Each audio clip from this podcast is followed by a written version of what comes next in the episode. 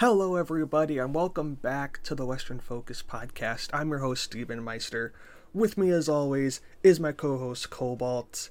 We have a pretty interesting week for Western Focus here because of the new LCS format. We will we will be covering these this last week's uh, games for the L- LCS, but there will not be any more games to cover for the next upcoming two weeks, as they have a new hiatus, I guess we'll call it, in their schedule, so they can run the Valorant uh, Champions tournament in the Riot Games Now studio, not the LCS studio anymore. So there will be a couple week break for the LCS. After this, we will still have LEC this week, and then the I believe that is the last week of the winter split is coming up next week for Europe. So there will be a little bit of, of downtime uh, for both of these regions that will be upcoming, but we still have a full action-packed week of Western League of Legends here for you in this episode. The LCS, as I said, two games last week, and then the second to last round of playoff games for the LEC as we get up into that finals where we know one of the teams that have made it through, and then there will be the build up into what we'll say is I guess I'll just say you know what priority. it's G2's opponent going into that final. So Blue, how have you enjoyed the games this week? How have you been? It's it's kind of mixed, I think is the way I'll put it that I'm I'm obviously enjoying the games. I'm never to complain about Western League. It's it's always a good time, but the issue is that the LEC quality of games on average at least has been on a steady decline, I feel like. While on the other hand in the LCS, it feels like things have been picking up a lot. So as an LEC fan myself, that's kind of depressing to be honest, but overall it was still a fun week, some good games to talk about and yeah, just happy to happy to keep doing this. Yeah, I know at the beginning, uh, or at least at some point in the podcast, we were definitely expecting the, the LEC to be a bit more chaotic, but still with a clear cut team at the top. And then the LCS we thought would be pretty, you know, a lot more even standard. We, it seemed like at the beginning, going into the preseason, looking at the rosters, that you kind of had a relatively good idea of where each team would fall within maybe a position or two of, of you know where you would expect them to be at. Um, but the LCS has been incredibly chaotic. Uh, and at the very least, uh, in the LEC, we still do have, as we said, G2 up there at the top, despite uh, some best efforts coming out from some teams trying to challenge them. They're they're they're still G2, so good for them. Uh, we'll we'll be getting into the LEC first here. We started off with the LCS last week, so there were, I believe, geez, how many was it? Like five playoff series, I think, to that happened in the LEC this last weekend, right? Five. Yep, five. That's right th- four BO four BO threes and then one BO five. Yep. So we'll dive straight into it. Uh, Blue, obviously, resident LEC guy, take us away. Alrighty. So kind of how we've been doing it for the past week, two weeks or so. Uh, we're gonna start by talking about the teams that have been eliminated.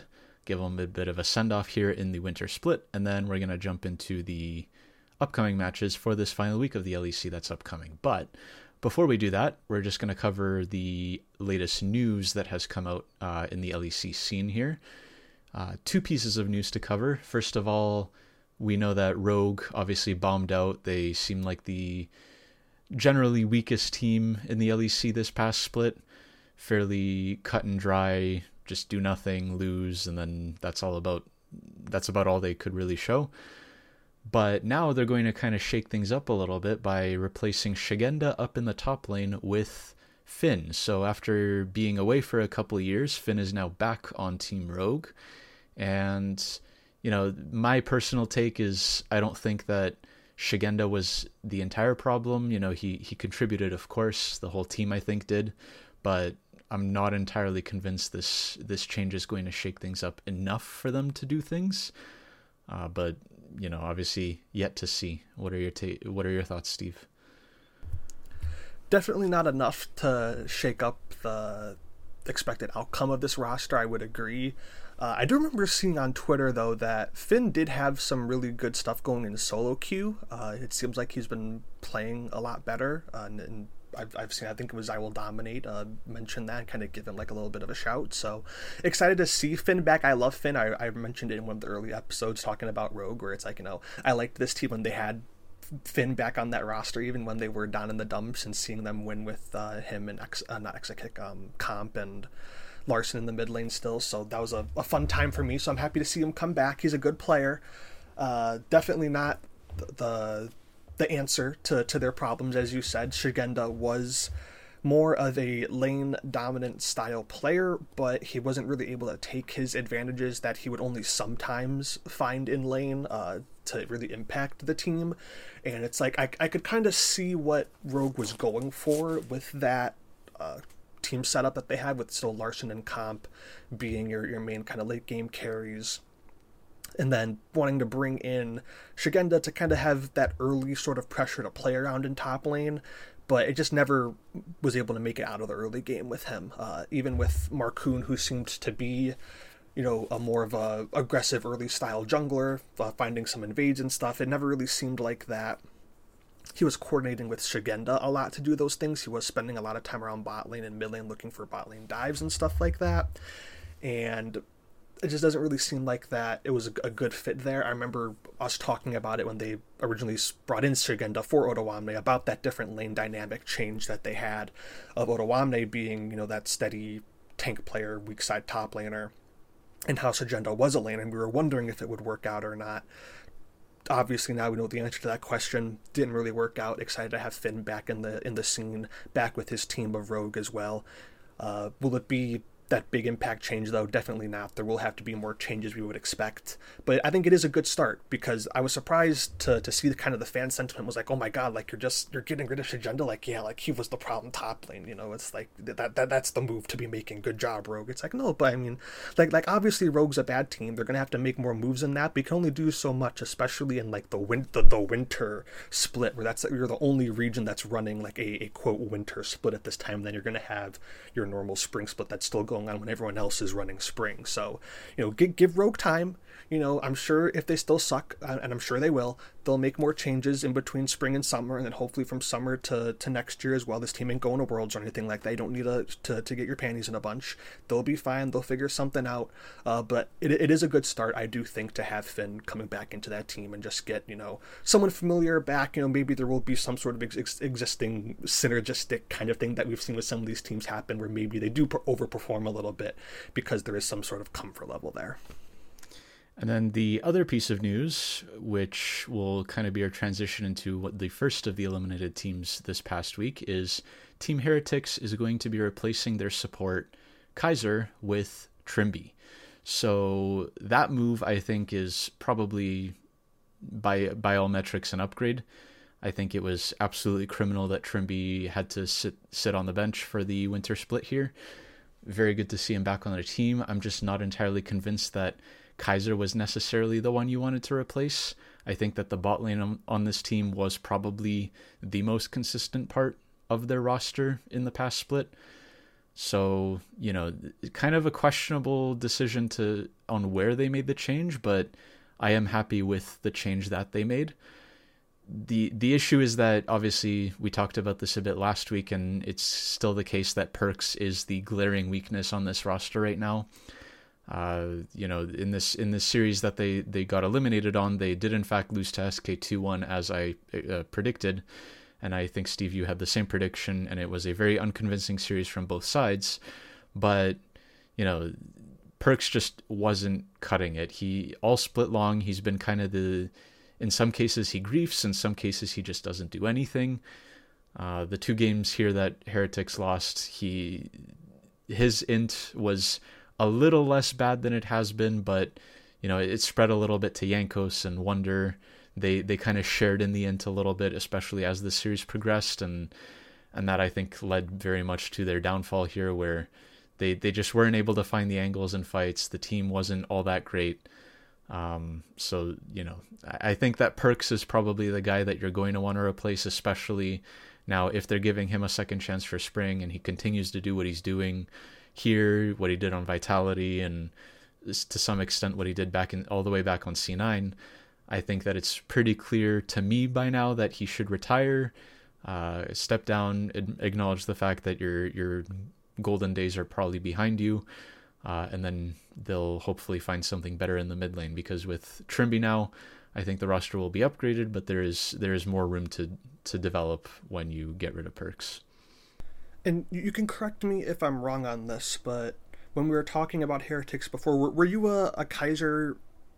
Like, did you did you like Kaiser like being on the teams? I know like he's had some rough splits in there. Were you su- supportive of him being on the team, or did you not like him? Because I know at the beginning it, it, seemed to be that people really didn't like Kaiser, and that like you know like maybe not a, a good spot for him on the team. You know, he was kind of one of those guys on the bubble where is, is he like really gonna stick around the league if he has another bad split? And it seemed like he had a good split this time, but he's still getting replaced anyways.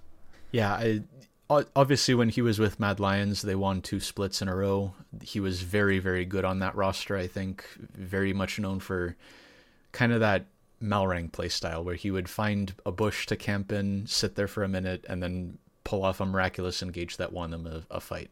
So he's had good moments on Vitality. Unfortunately, more recently, he wasn't all that great, but I think that was just generally the whole team was underperforming. And then obviously coming here, I think I was expecting that he was probably going to be one of the weaker pieces, but he's he's shown good things. I think he paired up pretty well with Flakked. They didn't always win lane, of course, but I think they were solid. And then in the later game, he he wasn't quite on that Mad Lions level, but I think he was good enough to keep his spot. I'm I'm not I'm really not convinced that he needed to go that that was my thoughts because I, was looking back at some of the like the the very sophisticated grading system that I had them doing for these players of a of a one through ten rating out of ten, um, and I, I did seem to have more positive uh, ratings for Kaiser than, than negative ones. The way that I do the, the rating, it's like basically if, if you have a seven out of ten, like you had a you had a good game. Like there's un, there's no questioning that you had a good game. And then if you have falling like five, it's like okay, like you know you're just kind of fine, whatever. And then three or lower is like you had a bad game. I felt like there was definitely a lot more positives than than negatives for Kaiser, but yeah, I mean, it's it's just how it's just how League of Legends is. Like, it seems like more often than not, the the, the people that get replaced first aren't necessarily really the problems. Uh, you know, first agenda again, it's like it's not really his fault. Like, you know, he's just wasn't really quite up to snuff. It's not the big roster changing move that's going to save Rogue, but it's a, it's a good part of the process. Whereas with Kaiser, I think that he definitely wasn't one of the, the main problems. As you mentioned, obviously, Perkz, I think, will, will be easily recognized as probably the, the main issue on that team with his inconsistency. Um, now, now, with that being said, I, I think bringing in Trymbi is still like it, it is a, a decent move, right? Like I, I don't think you're gonna get worse from from bringing in Trymbi over Kaiser, but again, it, it's just one of those things where it's like, yeah, he's definitely not the issue. You didn't need to make that move, you know. Like I, I, it'd be nice to see Trymbi go to another team that could have used an upgrade at support. Um, like off the top of my head, my LEC knowledge isn't that great uh, to, to like name a team like right off rip that really needs like a support upgrade or not especially as of late. But like obviously obviously going into the season i'm pretty sure i would have connected Trymbi to sk just because i didn't like Doss going into the season. I think Doss has been relatively fine now uh, but into the going into the the split i would have loved to have seen him go on sk or something like that. Um, maybe i mean like I don't know if he would want to go to K Corp, but like like they could definitely use a new support over there. Uh, he's not French, so I don't think they would bring him in, but they definitely could use him. Um, so you know, it, it, sucks for Kaiser, and he he he gave out a nice XD tweet uh, about two and a half, three hours before the, the news got leaked. So you always know when, when a pro player tweets XD or LOL, something along those lines, that they're getting cut from their team. So we all knew that was coming from a mile away, unfortunately. Uh, so, you know, hope, hopefully, I mean, I'd, I'd love to see him get picked up somewhere still, like you said, he was doing, you know, good enough. Um, and, and, and I agree with that sentiment. So, maybe, maybe he goes to K Corp. I don't know. Like I said, they still need a support, so maybe, maybe bring him to K Corp or something. I don't know, but yeah, sucks sucks for Kaiser. Yeah, and then you know those are the two pieces of news and a, a farewell to heretics. They're gonna come back with hopefully re- reinvigorated spirit for the spring split. But now I'm gonna combine two teams here that were also eliminated, Giant X and Vitality, because they were very much deserving of elimination. I, I saw that coming from a mile away last week. Not much of a surprise to me that it happened. On the Giant X side, they're still the clear weakest of the top eight. They looked even weaker against Mad Lions Koi here than I think they even looked against G2. Not really a whole lot more to say. You know, mainly reiterate the fact that it's about time Patrik be let go. he still doesn't really show up. He's he's just mediocre at best, bad at worst. And then Peach would be my next choice after him to go. Uh, again, he's sort of fine in the early game, makes some plays. Mid game, he's okay, but he he generally just seems that as the the game progresses, he's less and less of a factor, and I find it hard to even see what he's doing in fights sometimes. So. I think that changes are going to happen somewhere here, if not for winter, then by the end of the spring, because they are going to be a candidate for bottom two coming into the next split for me. Yeah, I don't have too much to add about Giant X. I mean, they're they're one of the teams where it's like, yeah, like we know they're not that great. It was good for them to make it into top eight. It was a big surprise, obviously. Yeah, I mean, they they they, they got in there because K Corp bombed. You know, it was it was going to take something like that happening. You know, we kind of knew that. Uh, they were going to be one of those teams that were most likely going to be eliminated. Obviously, we were really, really wrong on the Mad Lions prediction, but Giant, X, we were we were right there basically. I mean, I'm not, you know, gonna act like we were we were far off. Everyone kind of knew that this team wasn't great. Jackies was just up and down after that great debut game. Um, Patrik, as you said, just again like pretty pretty mediocre.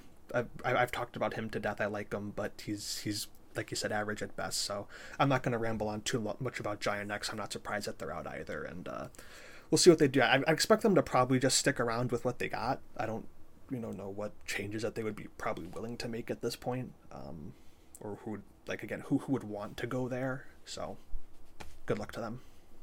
Yeah, and then on the other side is Vitality. I'm just relieved that this team bombed out because, like I said last week, I wouldn't be able to handle Vitality in the top four. They, I predicted that they would be ninth place in my power rankings. You were a bit higher on them than that, but you know, Hilly here just had an even greater int fest than he did versus BDS last week. Uh, he walked in on stage this week and said, "Hold my beer, I'm gonna do one better."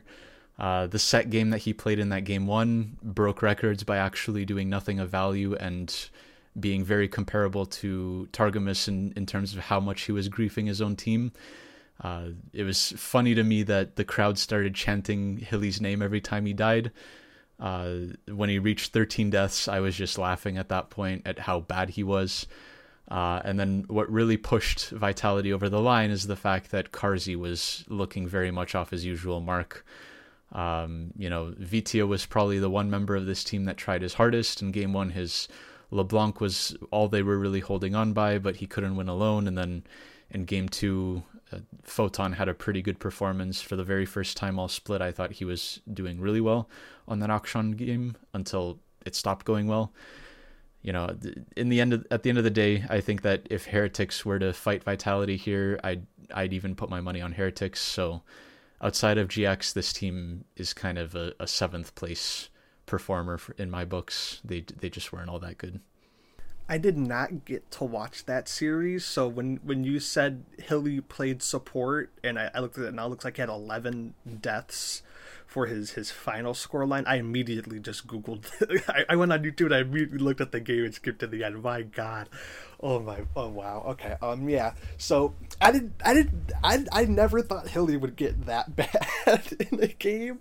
Um, but credit to him, he finds new ways to innovate. I feel like Sett support is a good pick to kind of do that on because it's not like you're playing. I mean, it, it's kind of in the same vein as like a Leona, I guess, right, where you can e in and you're still go, you're still going like pretty far ahead of your team.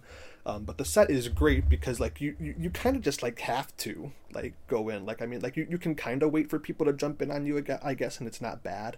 Um, like I, I, didn't get to watch the game, so I don't know if he was just like kind of passively like trying to help out his team, or if he was like literally inting plays and like looking for like stupid stuff or what. But to kind of summarize things for you and for anyone that might have missed that series, he literally was he played that game like he was a one man army. He because the the hilly kind of thing lately, the the narrative behind him is that he he will go in when he sees an angle, and it's up to his team on whether they follow. In this game, that's that's always been Hilly, right? But in this particular game, he was just like miles away from where his team was, and he's just like warding in the enemy jungle when his team is behind their own like inhib turrets. He's warding in the enemy jungle for some reason, gets caught, dies or the the enemy team's on Baron, so his team's kind of coming at a base, but he's already there, so he just ults into the pit and dies. Like it, it was disgusting the level of play he was showing here. Oh boy. Okay. Well, there you go, Hilly. Good job. Um, but yeah, so like obviously, as you said, I was a little bit higher on vitality. I was I was proven right, so point for me. Um, but yeah, I, wasn't expecting this team to be like really a super big title contender or anything. I definitely liked you know some of the pieces they had with uh, Vetheo and Carzzy. Vetheo, I thought, definitely had some of his moments. He didn't look anywhere quite as bad as his Excel time was.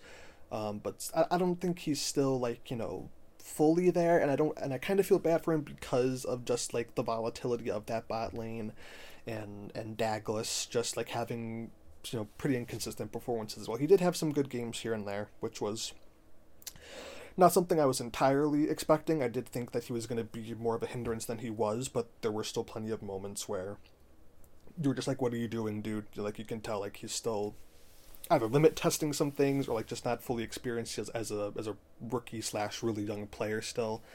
Uh, so I'm excited to see what they can do still because I, I I still like the upside of the team with even with Carzzy and Hilly, but it's just that I, I do agree with you the the I think the percentage chance of of seeing that upside hit uh, is definitely lower in my book than it was for me going into the season, especially with with Hilly uh, specifically.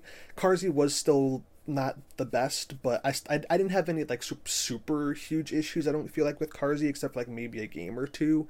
With Hilly, it definitely has been a lot more standout, uh, and and that, that kind of does happen with the role, you know, as, as being a support, especially if you are playing something like a Sett for some reason, you know. But just tank supports in general, right? Like you're more kind of just prone to going in and racking up a lot of deaths in team fights, uh, and then when you compound it with the the little monk hamster wheel spinning in, in Hilly's brain sometimes, it becomes a lot worse. So we'll see we'll see if they can keep going. Like I said, I like the team still because there is some potential upside there that, that can be tapped into, but I am much cooler on them than I was before, and that was even with me putting them at like seventh or something like that. So we'll, we'll see what the what the ride for them will be going into spring. And then, last but certainly not least, the only team of these four that I think was unfortunately unable to make top four is SK Gaming. And, you know, after seeing them barely win out over Heretics in what was very much a depressing series from both sides, I, as a SK supporter, had absolutely no hope left in them. I have no idea what changed, but against Fnatic, they looked entirely different. You know, neither team played really great again, as as kind of has been the trend for the LEC in general outside of G2, but it was very competitive and there were moments from either side that were good too. So, you know, my hopes started going up. SK was able to win that first game. It was bloody, but in a pretty convincing fashion. So I, you know, I was starting to feel feel the SK hype coming back. But well, there was there was one man, there was a one man who played the highest quality of League of Legends that that Europe has ever seen, in my opinion, as a top laner with Irrelevant, who I was kind of lukewarm on coming into the season. I remember watching him for last year when we were previewing stuff, and and he was on Misfits, I believe it was for Irrelevant. I was like, oh, okay, like he's like you, you you liked him. I'll give you the crown that you liked him. What from what I saw of him which again, albeit is, is less than, than blue, I was like, eh, you know, it's like, I, I didn't really see a lot there. I felt like much more whelmed by, by his performances. But this year, he definitely has, has had plenty of good games, and this series especially was really could could really be like a, a, coming out party for this guy. He's had plenty of good games this this split already, but even though despite uh, the rough outcome for SK overall, irrelevant really stepped up his game and tried to put the team on his back as much as he could. Yeah, and game one, he was a huge factor for why they won. Game two, he was a lot of why SK was competitive, and then in game three, he his rumble pick there was a total monster. It was it was so good to see him play as well as he did. Last year, he topped the charts in the LEC for top lane solo kills, and I I haven't checked the stat for this split, but it wouldn't surprise me if he's up there again. We've seen solo kills from him in this series. We've seen solo kills in past games and unfortunately, while SK really should have and could have won game three, they were probably about one fight from doing it. Exakick, there were a couple moments where, especially in that last game, he there was one moment I, I remember very distinctly that he saw the all the Fnatic running away. It was near Baron, and so he flashes in on Draven, instantly gets caught. The Renata bailout doesn't save him, and then that SK wins that fight, but not very convincingly because of the fact that he was out so early. Uh, Nisqy as well had a couple grief moments, probably less than Exakick, but a fair share of them too. Uh, though I will give a shout out to Nisqy, he almost won via backdoor. There was one moment where he TPs, in, gets two Nexus turrets, and then almost gets the t- uh, TF port out, but unfortunately dies just before it finishes channeling. And then he tried it again as SK lost the Elder fight, and unfortunately, Exakick at that point was the only player next to Humanoid. He w- he didn't have Draven up. He couldn't stop Humanoid's teleport, so he gets back to base, kills off Nisqy, and then with Elder, Fnatic win the win the fight, win the game. So coming in the next split, I'm still sure after seeing this last series that SK is a potential top three contender, maybe better. I think they do have what it takes to be up there, and there's unfortunately there's just one step missing somewhere. They're they're gonna have some work to do. They have time now to go back to the drawing board. I think that they really need to keep themselves in check and work on consistency because the highs are there. It's just that they don't always show that. So I'm still going to be high on SK. I'm an SK supporter, but th- something needs to change. They need to find that one extra piece to to get them up there. I like the SK team as well. I think if I remember right in our predictions, uh, I had them fifth, so go me. I'm I'm spot on, baby. Let's go. You had them third, which I mean, it, it, to be completely fair, they could or second even. You had them completely fair though. Like they they, they easily could have been there it, it, it was a, a, devastating loss uh, in, in that third game as I, I watched the, the highlights of it. V- very, very brutal, like you said. Um, I, I love the team. I, I think that they're they're playing really well. My big question marks were going to be Doss and Irrelevant. I'm, I'm still not super uh, like a big Doss fan, but he definitely played better than than last year. Um, or not only was last year, but last time he was in the, in the league. Maybe it was last year. I can't remember, but uh, he did play better than than last I remember, so good on him for improving. And then, as I just talked about, irrelevant, uh, big big improvement from him for me. And then hopefully he can c- continue to build off of a series like this because this is definitely something that you would love to see uh, build off of. You're not going to go like you know seven and one every single game, but if you can keep up like just a strong level of play like that, that that's a huge boon for this team because even though that they did have rough series, uh, especially Exakick in that final game with some of those mistakes. Uh, they're, they are still, I would say, pretty strong, reliable pieces for the team. Uh, Nisqy being able to work with Isma seems to have gone uh, pretty well. And then I've just been an Exakick fan since he came into into the LEC, so it is a, a strong team with definitely the, the potential there to continue to improve and be better.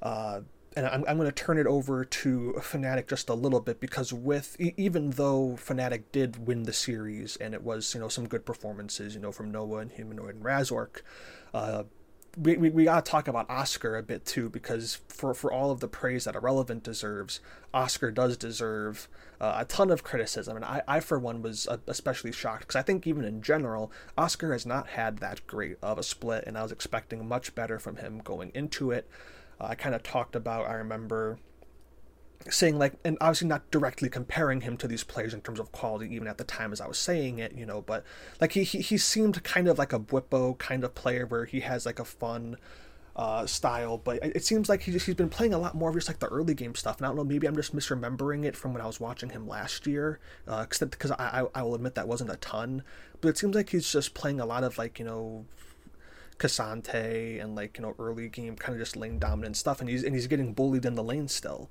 So definitely hasn't been uh, a performance to remember from Oscar in this uh, split, but definitely this series, he's gonna definitely need to make an improvement and an adjustment going into this top four round for Fnatic, because. Uh, at the very least, everyone else did have their moments of, of, playing really well, or at the very least, just good. I don't think Oscar really had any or, or like obviously you're, to stumble into one here and there but he did not have a lot of good moments into this series so uh, definitely to be needing to see more out of him.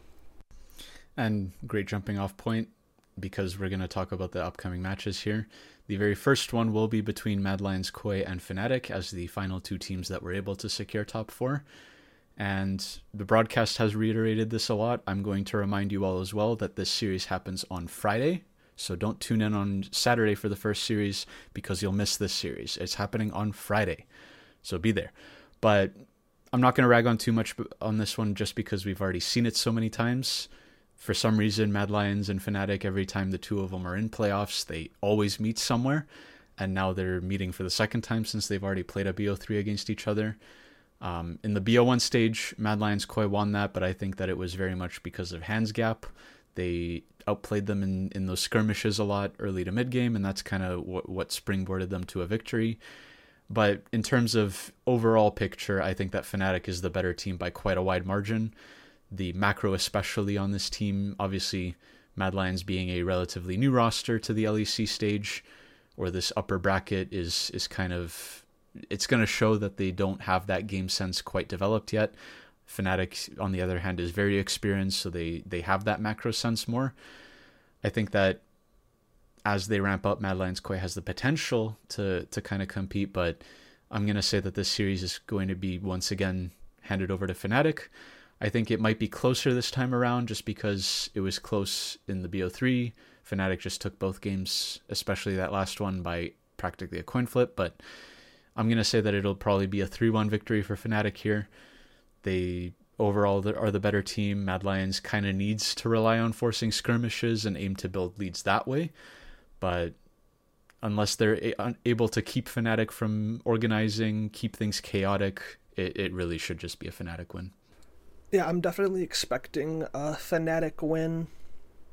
I, I, I'm going to give Mad Lions uh, uh, a shot just because I, I think Myrwn could have a lot of fun with Oscar in top lane if, if that's how he keeps on playing. Uh, Myrwn does have some some fun picks. He has had some some dominant performances here, and they're not. I wouldn't say super uh, consistently, um, but he has had his fair share of moments up there. If Oscar does not uh, step up his game, I, I probably feel like he's in kind of that uh, again, again, at least to me, like how how I kind of viewed irrelevant before, where it's like, yeah, you know, like I'm not a huge irrelevant fan, but he had some good moments here or there. That's kind of how I think of of, of Myrwn. Uh, you know, he's not this most super consistent guy, but when he does like have like a, a nice kind of styly pick, he can pull it off. But yeah, when it comes to the rest of the team, I, I, I used that same kind of argument how I think you're kind of using it, even though you didn't necessarily say it as black and white as I did, like veteran experience and being around, being able to play like a solid team game more. Um, you know, that that can kind of still be a similar argument. I used that for Vitality, even though they lost to Mad Lions.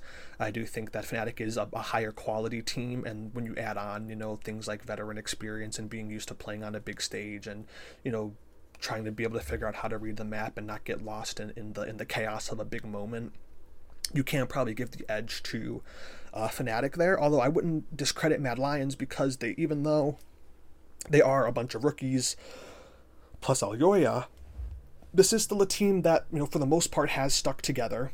Uh, the three guys obviously come from Movistar Riders, then Myrwn was also in the Superliga still.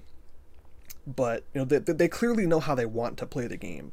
So if, if they can execute how they want to, to play the game, which is still like basically how those three guys played in the Superliga, which was very, very aggressive uh, and constantly looking for fights and trying to push the tempo on stuff, I feel like that's that's a that's a good fit against a team like Fnatic. So I'm, I'm gonna still give Mad Lions that credit. It probably still will be a, a Fnatic win. It is a best of five, so mm, I'm kind of torn how I want to predict it. I'll, I'll probably just take the the, the kind of easier one and say three one for Fnatic as well. Um, but I, am I'm going to give Mad Lions a fair shake here. I wouldn't I wouldn't be surprised uh, if if they were able to actually take down Fnatic. I think that I do like their style of play. It's very fun to watch. If Elyoya can kind of take over a game, I'm not necessarily looking at Fresskowy, but I would be looking more at Supa and Elyoya to be able to kind of put the team on their back. Maybe Myrwn does have that kind of pop off game against Oscar if if they can expose him a little bit, get him behind early.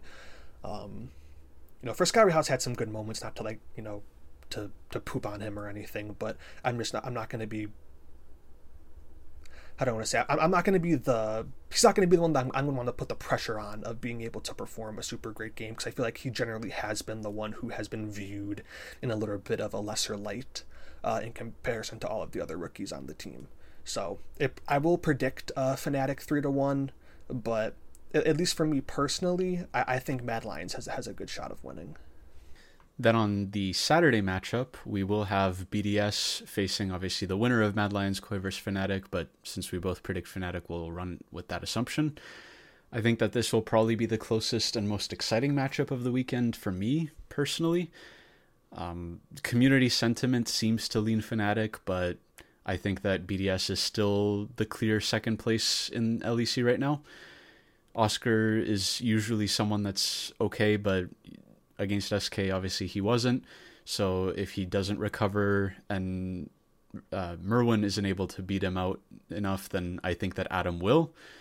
And then while Noah has shown growth in a lot of areas of weakness I saw last year, I'm still confident that Ice Labrov beats the Noah Jun pairing. So the the Fnatic will formula will probably win in the early game on paper, just because BDS has tended to be weak early on.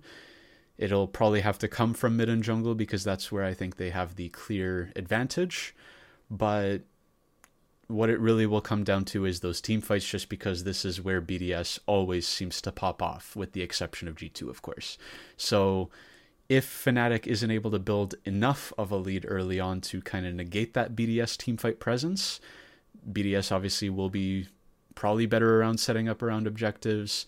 Their general team fight knowledge is on the better side, I think. So Fnatic will need to to kind of stonewall that ability. Um, my official prediction for like official purposes is going to be pretty radical in that I think BDS takes it 3-0, but uh, like I'm just my confidence is that much higher in their setup and those those late game execution where it will really matter though I with a whole week of prep, it wouldn't surprise me if this also goes all the way to five games, just because again on paper these are two teams that are pretty close, the two clearest contenders for that second place in the league. I, I just really overall don't see any chance for Fnatic to reach the final, unfortunately for them. So my official prediction is BDS 3-0, but again, it could go all the way to five. And that that's where I'm gonna take it. I'm I'm gonna take it to, to BDS three to two uh, Fnatic will be able to, to, to put up a good fight.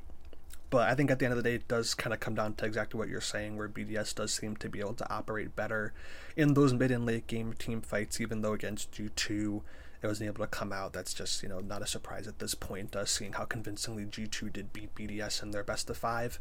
So uh, I'm, I'm very proud to be saying, though, that, that BDS is going to be going into the finals because when I was doing my power rankings for the LEC at the start of the season, I, I remember being like, man, like I, I hate putting like BDS like I think eighth or whatever. I put them, and it was like eighth or seventh, but I was like, man, like th- this just seems too low for them because I know that obviously they made it to, to Worlds last year, so that obviously just seems too low right off rip. But comparing it to some other teams, it's just like, man, like I just don't know if I have enough confidence. Like I wasn't I wasn't super big on Sheo and Nuc. I still had a lot of issues with. Ice is obviously an unknown.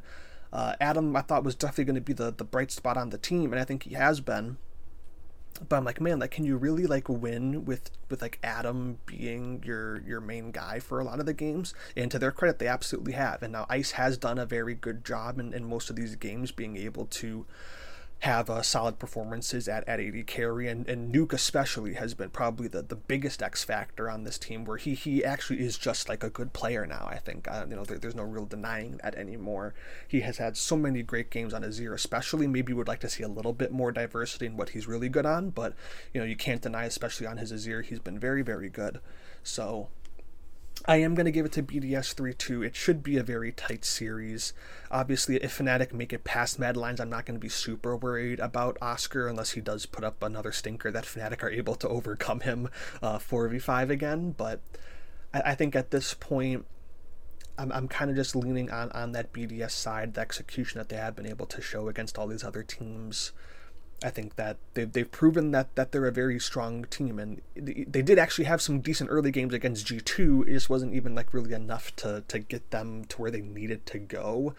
So if they can improve on their early game, we'll see if that's a thing that is more stable with them now going into that series against Fnatic or Mad Lions. If they have some work on that early game, then they could really be a dominant team to, in comparison to the rest of the league. But at the very least, we know we can rely on them mid to late game. And the early games usually aren't, you know, detrimental enough to the point where it, it, it has inhibited them from operating into the mid to late game. And I don't think that that's going to be the case against Fnatic now. And last but not certainly not least will be the finale on Sunday, where G2 will face whoever makes it all the way there, which again in both of our cases will be BDS, presumably. I think that it should be a blowout once again, regardless of who makes it here. The LEC generally seems to be a one team league, very top heavy because of how well G2 has been performing. They they kind of s- slowly started off, I, I'd say, in, in comparison, but by the end of things here, they, they are clearly the best, I think. And like their performance here against BDS was just a masterclass in every single way. I think their early game is the best, their mid game is the best, their drafting creativity is the best, their team fighting's the best. Like ev- everything here is kind of going in their favor. So the the only thing I will say is that the narrative brain in me will note that the history of the LEC tends to lean in favor of the lower bracket run. Regardless of who it is going through or how things are going, it generally seems to be that whoever comes out of the lower bracket takes the whole thing. So, you know, that narrative wise is stacked against G2, but I'm just not convinced that it's enough. So, as a fan, I'm going to give a shout out here to Duffman. G2 brought him back to help with that mid game that they identified was their biggest weakness last year. You know, we saw those stinkers at Worlds where they threw at Baron multiple times. So I think he's delivered in, in shoring that up and getting them improvement. Um, my prediction for the series will be 3 1 for G2, just because they have a tendency to do a content game, as they've dubbed it on Twitter, in either game two or game three. Um, usually three. You know, I, I expect they'll probably lose one, but regardless, I think that it's it's just clearly that G two should should win things. They're they're just the best. I'm gonna ride the 3-0 for G2 just because that BDS series uh, it was very very convincing. Even with BDS finding some early game advantages, like I just mentioned, it didn't. Again, it wasn't. It wasn't anywhere big enough to, to scare G2, and they were actually able to out uh, outplay BDS in, in, in, that mid and late game portion, which is usually BDS's strong suit. Um, I think that uh, to your point about some of the, the strengths of G2, I love the draft creativity. It's, it's it, I feel like it's mainly more for Broken Blade than some of the other guys, but still it's super fun to see like them the flex the the K'Sante mid and give him Yasuo and Tanar. Uh, we won't talk about the TF game at least personally for me. Uh, some of those ults uh, top lane uh, were bad. The the kind of the chain back to back ints. Um, but still, I, I, love seeing that because you know you, you you will have to you know probably break some of that stuff out, especially if you want to go internationally and compete well. It's, it's always nice to have some kind of pocket picks like that ready to go.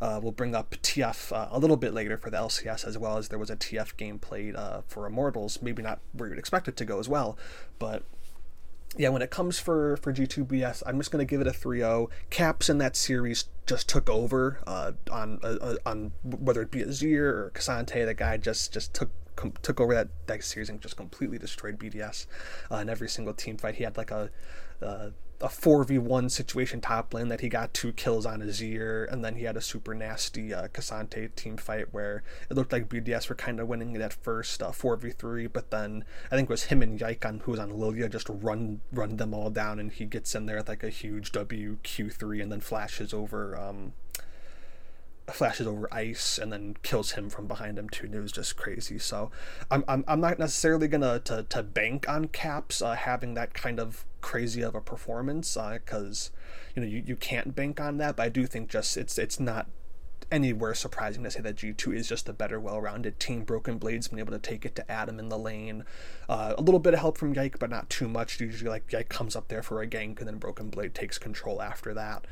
Um, so yeah, I'm, I'm going to go 3-0 for G2, riding off the, the coattails of that series. I will, to, to kind of hedge a little bit, kind of like you were saying with narratively speaking, uh, I, I, do generally speaking like the the losing team when they have that rematch to like get a little bit of a boost out of it, right? Because you're going to be a little bit more motivated. You're going to be kind of really like analyzing those games to see what went wrong, where it went wrong, what you can do to to, to improve on that.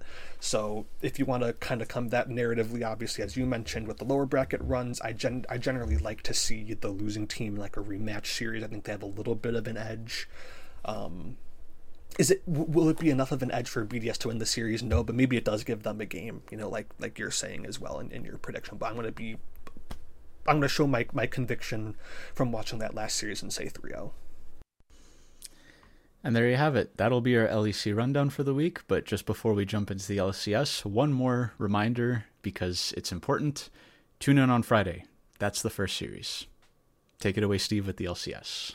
Yep, and don't tune in to the LCS this week because they will be doing absolutely nothing, I guarantee you, to continue their momentum uh, throughout this two week hiatus. There hasn't been anything announced yet from the LCS on Twitter or anything. I did see Papa Smithy tweet something, but he's just related to FlyQuest, and maybe FlyQuest will be doing something uh, interesting during this, so we'll keep an eye on that. But yeah, nothing official, at least now, seemingly going on for LCS uh, this week or next week. So we will be getting into this rundown though, taking a quick look at the standings. FlyQuest stands alone, speaking of them, at the top of the standings at 7 and 2. A big surprise in second with 100, and, 100 Thieves being there in sole possession of second place 6 and 3. TL Honda in third place standing alone at 5 and 4. NRG, Cloud9, Dignitas in a three way tie for fourth at four and five, and then Shopify Rebellion and Immortals tied for seventh at three and six. So kind of similar to, to, EU and kind of not similar to EU. There does seem to be a clear team at the top with FlyQuest, uh, you know, kind of filling up that G2 role having a fun game here or there with a couple of their losses. But then 100 Thieves is, is very surprising because we kind of compared them to, to Mad Lions. I think that's a very similar comparison. Mad Lions making it to the top four, but even kind of BDS in that sense of like, you know, that 100 Thieves are a good team, clearly. They've, they're, they're 6 and 3. They've shown the ability to win a good number of games, but you're not really expecting them, I don't think, to be able to take it to like FlyQuest in like a, a best of series or maybe even the best of ones. I think that my highlight for the for now is going to be Shopify Rebellion. You know, they're uh, down there in last, but the the analogy that I've seen floating around, I won't take credit for it, but I find it hilarious is that they're kind of the LCS blue shell. Yeah, their, their, their three wins have been big wins. Yeah, they they have a win against NRG, they have a win against Fly, and they have a win against C9. The three teams that on paper should be the top three. So the fact that they're losing the the easier games on paper and then winning the higher games on paper is is kind of entertaining and kind of contributes a lot to why the LCS has been so hectic and so much fun to watch. You know, with two teams being knocked out, I think that things have gotten a lot closer overall and has contributed to the LCS being very very fun to watch. I'll give them credit for that. So, yeah, it's it's funny that Shopify Rebellion is playing in that sense. I think that their their drafts are you know, they don't always work, but they're innovative, so shakes things up and then the fact that they're winning against the top teams also shake things up. So credit to them for despite being at the bottom, they're they're keeping things interesting. Definitely for Shopify, kind of in that well, I was just talking about G2, they do have a little bit of flexibility. It's usually for Broken Blade, Shopify had that little bit of flexibility too. It's mostly for insanity. He's been playing a lot of the unique picks. He's played Sion Min a couple a couple of times. I think there's another pick in there. I'm forgetting as well off the top of my head. That was something interesting. Um, but he's usually been the more creative source of that team. Again, doesn't always work well, but you know, it has been fun to watch them play. I do like Insanity as a player, and those three wins have been against, on paper, those top three teams in, in the league going into the split. So Shopify were an honorable mention for me for basically like my best surprise of the league so far uh, going into it because they were able to take that win off of FlyQuest, have those big wins. Obviously, the the biggest good surprise I think is very clear is 100 Thieves at 6 and 3. Each player has had their share of highlight moments. Snipers had plenty of 1v1s uh, up there in the top lane, but uh, I'm going to give the the biggest uh, credit to for the good surprise as well as the MVP for me of this week being Quid. Quid has looked like a completely different player. Excuse me, from how he was looking last year when he came in to replace Bjergsen. Doublelift was still on that team. That team did not work out well, and a lot of it was just Quid was not really able to hold his own in lane. He was not doing much at all in terms of the, the broad sense of the game either. This year, he's been much improved, definitely looking like one of the better mid laners in the league. He had two Taliyah games this week. Actually, 100 Thieves basically had the same draft uh, for both games this week. There was Aatrox, Vi, Taliyah, and Varus, and then they had Alistar as a support for one game, and then Milio as the support for the other game. Um, but two incredible games, especially this week from Quid on Taliyah. Uh, he was catching out JoJo on C9 a few times. Uh, he had an old top lane that just caught him out there, just pushing up there for a kill. There was an, a, a, couple of nice plays with him and River and the team coordinating on locking down JoJo or someone on C9, obviously being able to be in position for the seismic shove combo back into the whatever Taliyah's E is called, the minefield, um, and bursting out uh, players through that. He has been much, much improved very strong games. I believe he was like 7 2 and 7 and 7 4 and 7 uh, in both of his games this week. The playmaking has been there, the landing has been better, and it's just been a huge part of 100 Thieves' success overall has been the improvement of Quid. Like I said, each player has had their strong moments. Sniper has been, relatively speaking, good in the top lane. Meech has been definitely more inconsistent down there with Eyla. That C9 game specifically, uh, Meech really tried his best to, to have C9 win that game with getting caught out uh, with the Bard ultimates, uh, not wanting to flash those, uh, probably doing some sort of homage to Doublelift, uh, saving his flash for the next game at Worlds. But uh, luckily, luckily for them at the very least, C9 also was feeling bad, clearly for Meech not being able to flash those Bard ults, and gave them that game. So a nice surprise for 100 Thieves, though, 6 and 3, being able to be not only just like so high up the, the standings, but they're, they're in, in firm control of second place. The top three are, you know, just standalone 7 2, 6 and 3, 5 and 4, whereas that middle to bottom of the table is a bunch of ties. So they really have been able to kind of solidify themselves. You still would like to see a little bit more consistency, but that's just going to come in due time with some of these guys. They're mostly younger players, very much uh, aggressive players when you look at Sniper uh, you know they're going to have to iron out you know just like looking for their their windows and stuff for 1v1s or looking for trades stuff like that managing decisions and team fights but very very pleasantly surprised by 100 thieves so far. The one sort of and i don't mean to detract from the 100 thieves success of course but the one drawback i think i've identified with this team is that very much like Mad Lions Koi, they have the individual talents, they have the mechanics, but I think that as a rookie roster, obviously with the exception of River, the the macro sense and being able to identify how to play those team fights or set up for team fights is where they kind of struggle the most. And that's even this weekend they they came 2-0 out of it, but I think that has been where they struggled, where they sort of relied on TL making rough choices in those team fights, and that kind of allowed them to start snowballing and take that win. And then in the C9 game, especially, where they fell very, very far behind, and then it was sort of mostly off the back of C9 misexecuting things that they they were able to bring it back and then start winning. So, you know, they're very good, of course, individually speaking, and in the lane phase where that's important, they have been performing very well. But that's going to be sort of the the big thing that they're going to need to work on coming into the the remainder of spring as well as coming into the summer later on in the year. I think that obviously being a young roster, they they have the time to improve, and that will be where I want them to focus the most because that's that's where they lack and Eyla, I do believe, did give like the post game interview after getting C9, where I do think he mentioned like some of those kind of things as we've been talking about, you know, like working on decision making, you know, just not doing stupid stuff and making sure you're figuring out how to want to play together and be on the same page. So they, they are aware of that. Um, and as you said, you know, as I've said, it's a young roster. Give them some time. That consistency and decision making stuff will eventually get ironed out with more time and more experience playing together and just in the league as a whole. And this is going to coincide very, very quickly and nicely into my bad surprise uh, of the week, which uh, was Cloud Nine. I'm gonna I'm gonna double dip on Cloud Nine. Uh, it, it's easy for me to do that because I'm a fan. Um, so like there probably definitely you know are going to be other teams and stuff where yeah like they're not having a great week either. Um, but but C9 being at four and five at this point. Uh, in the standings, tied with NRG and Dignitas of all teams uh, in the in the middle of the table is definitely not where they should have been, especially considering that they, they should be 3 and 6, because they, they should have had an 0 and 2 week this week. Um, NRG, luckily for C9, gave them that game kind of in a similar vein with, you know, uh, I was talking about Meech and stuff getting caught out.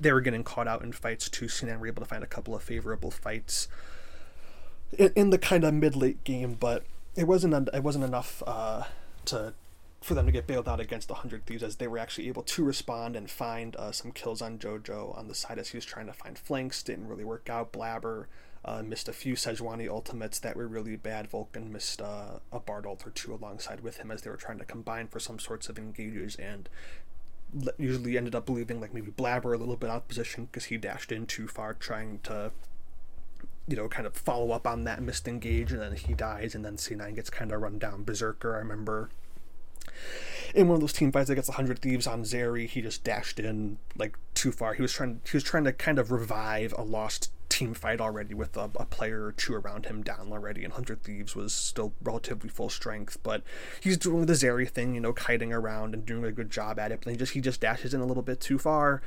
They're able to dive in on him. He does get one kill, I believe it was on Palafox, but he dies not too long after that as well.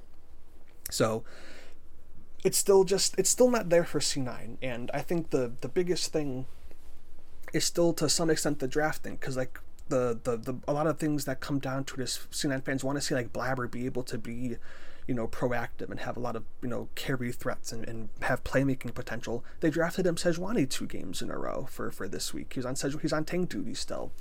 And it, again, not the biggest problem with them is just you know Blabber being on tanks, but you know you, you still need to be able to find then the the consistency of of making good engages when you're on the tanks. And that was a big reason why they lost 100 thieves is that even though they did have some good stuff coming back it was usually on the hands of vulcan finding a bard ult to set things up on meech then they would pile in. When when they started losing those fights, it was off the it was off of like Blabber missing a Sejuani ult, and then like I said, he maybe dashes in, and then he gets slowed or something or rooted by something, and then he's just deleted by you know like on hit Varus, few auto attacks, and then the Taliyah combo, and then that's it. So very much still uh, a bad surprise for C9. Like I said, should be 0 2. Uh, should be should be down there tied in, in I guess it'd be sixth at that point um, with with Shopify Rebellion and Immortals. Um, I, I, I'm I'm not happy. Uh, I'm not happy, but the as, as you kind of mentioned it last week, you know, having this kind of wrinkle in the schedule with a break um, to, to kind of figure out what you want to be able to do and, and hopefully for C9 definitely get on the same page as a team uh, and, and iron out whether you, know, you still want to harp on drafting or being more consistent together in fights. Um, they're, they're, they're going to need a lot of help still, and so will teams like NRG, still four and five as well. Another team that we expected to to be at the top, um, not not quite there. I will say that uh, I, I will put the blame on me for finally believing in NRG uh, and them uh, fin- you know letting me down. Uh, so I, I, have always been low on NRG, even uh, when they were on the come up. It's like no, it's, it's just it, it, it's NRG. Right? Like like they have C9's number, like they would always beat C9, but like it's it's NRG. Like Dhokla's he's not that great. Like Contractz is, is fine, but he's his prime and stuff was on C9 behind him. Palafox is just okay. But it's like, no, okay, you're, you're just going to be the better team and start beating people. Sure, okay, I'll, I'll believe in you now. Now they're four and five. So, you know, I'm, I'm sorry to, the, to all the NRG fans out there. It's my fault. So, looping back for a moment to C9, I think that my my sort of LVP vote, if you will, is going to be a combination between Vulcan and Blabber. I think that I, I will give them credit that the the way that um, C9 was starting to win that game against 100 Thieves and how they built up that lead that they eventually lost is sort of things playing out very similar in every fight where it would start with Vulcan catching two or three people with Vul- uh, with the Bard ult and one of them was usually Meech so that was important. The team kind of gets in position because of that ult and then Fudge sort of serves as the zoning tool to get the backline pushed back. He's Olaf, so he can kind of just run at them. They, he just ran through everybody. Exactly. So they, they have no choice but to kind of fall back. And then that allows Berserker on the Zeri pick to ult and then just start popping off. He can shred through the front line, eventually get to that back line that's running away, and then C9 just stomps the fights. Like that's that's kind of what was happening for a long time. It, it all sort of started going downhill. The there was one fight in the mid lane that stands out to me where I think it it really started to go downhill. Is that Vulcan throws Bard ult, it whiffs, it hits nothing, and Blabber immediately after throws Sejuani ult, and also that goes to Narnia, hits nobody. But the problem with that, like sure, you will miss abilities sometimes that happens, C9 at that point was in a position that they very easily could have walked it back, slowed it down, kind of reposition, maybe wait for cooldowns to come back, and use the fact that you're up almost 10k gold, I think, at that point, and just try again. Like that that's all they really had to do. But it, they they whiff these huge engage tools and then choose to go in anyway. And then they they full send it, they get killed, and then the next couple fights start getting worse and worse for them off the back of that. So it, it's just the C9 on like desperate paper. for no reason. Exactly. It's it's desperation and C9 on paper. They they should be good. Their their ceiling is so so high, but they're just making these questionable decisions at so many points in time that contribute to why they're losing and it's just kind of depressing that I'm not as big a fan of C9 as you are, but they are a pillar of the West and to see them struggle this much is just it's just sad yeah, they'll definitely have a lot of work to do. You know, as, as I said, hopefully the break can be good for them, good for a team like NRG. You know, kind of take that time, refocus yourself, recenter yourself, kind of get some new ideas going, maybe, um, and just you know maybe like I'm sure they're probably tilted and frustrated. You know, being four and five, this is not where they thought they would be either. I would expect so. Just kind of reset yourself. You know, f- f- find your composure. You, you have this this completely brand new opportunity to reinvent yourselves. And, you know, I do trust that, you know, for both of these teams who we thought would be doing a little bit better, uh, that they can do that. Obviously, we've talked about the, the coaching memes with NRG, not quite as many coaches as last year, but you still like to think that they're going to be a cohesive unit. And C9 will have to look to become uh, a cohesive unit to try and continue to, to climb back up the rankings.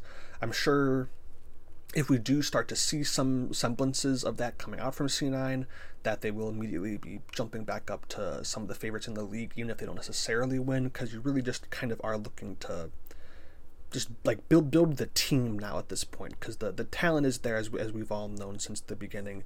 You really do need to build the the team aspects and that kind of does seem to be the problem with just like these kind of teams in general whether you call C9 a super team or not that kind of build of like yeah like there's definitely a lot of names here there's a lot of star power and individual talent but that's that's usually the hindrance with these teams that for one reason or another they they're not able to come together as a unit um, and I think C9 is definitely experiencing that uh, as of right now.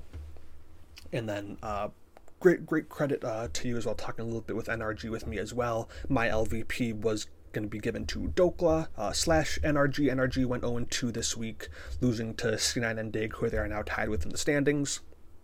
I'm giving it to. To, to give it to one person specifically, I'm going to give it to Dhokla just because he basically did nothing in either one of those games. In the C9 game, his, his final scoreline was 0-3 and 2, and then in the Dignitas game, he was 0-2 and 0. So he literally did nothing in that Dignitas game. Uh, you know, obviously he's playing tanks, so you're going to give him some benefit of the doubt, whether it's K'Sante or whatever. You know, you're going to be probably dying a bit more than you would like to. Just kind of comes with the role, especially when you when you're falling behind and you're not actually that tanky, and then you're cutting. You know, especially on K'Sante, you're cutting like half of your health pool out and your resistances um, if you're if you are trying to make a play with your team. So you know, I, I always feel a little bit bad for tank players to give them a little bit of the benefit of the doubt because especially if you are behind, you're going to be racking up deaths. Um, but it really was just kind of a nothing burger week uh, for Dhokla. My sort of meme LVP for the week, though, because I, I want to keep things lighthearted too, is shout out to production for for whatever reason Fake Gods player cam versus TL was labeled as fake FOD. So, you know, there was a typo there. I don't know what happened. You know, the F and G keys are next to each other on the keyboard, so maybe someone wasn't quite paying attention. But the, it's the fact that they didn't fix it. All the way until the end of the game, he was known as fake FOD. So, you know, maybe that's sort of a credit to him not performing super great, and that's why, but you know, it's it's a little disappointing that we didn't see Fake God in that game. We saw Fake FOD instead. a, a, a little mistake. It happens. You know, it's harmless.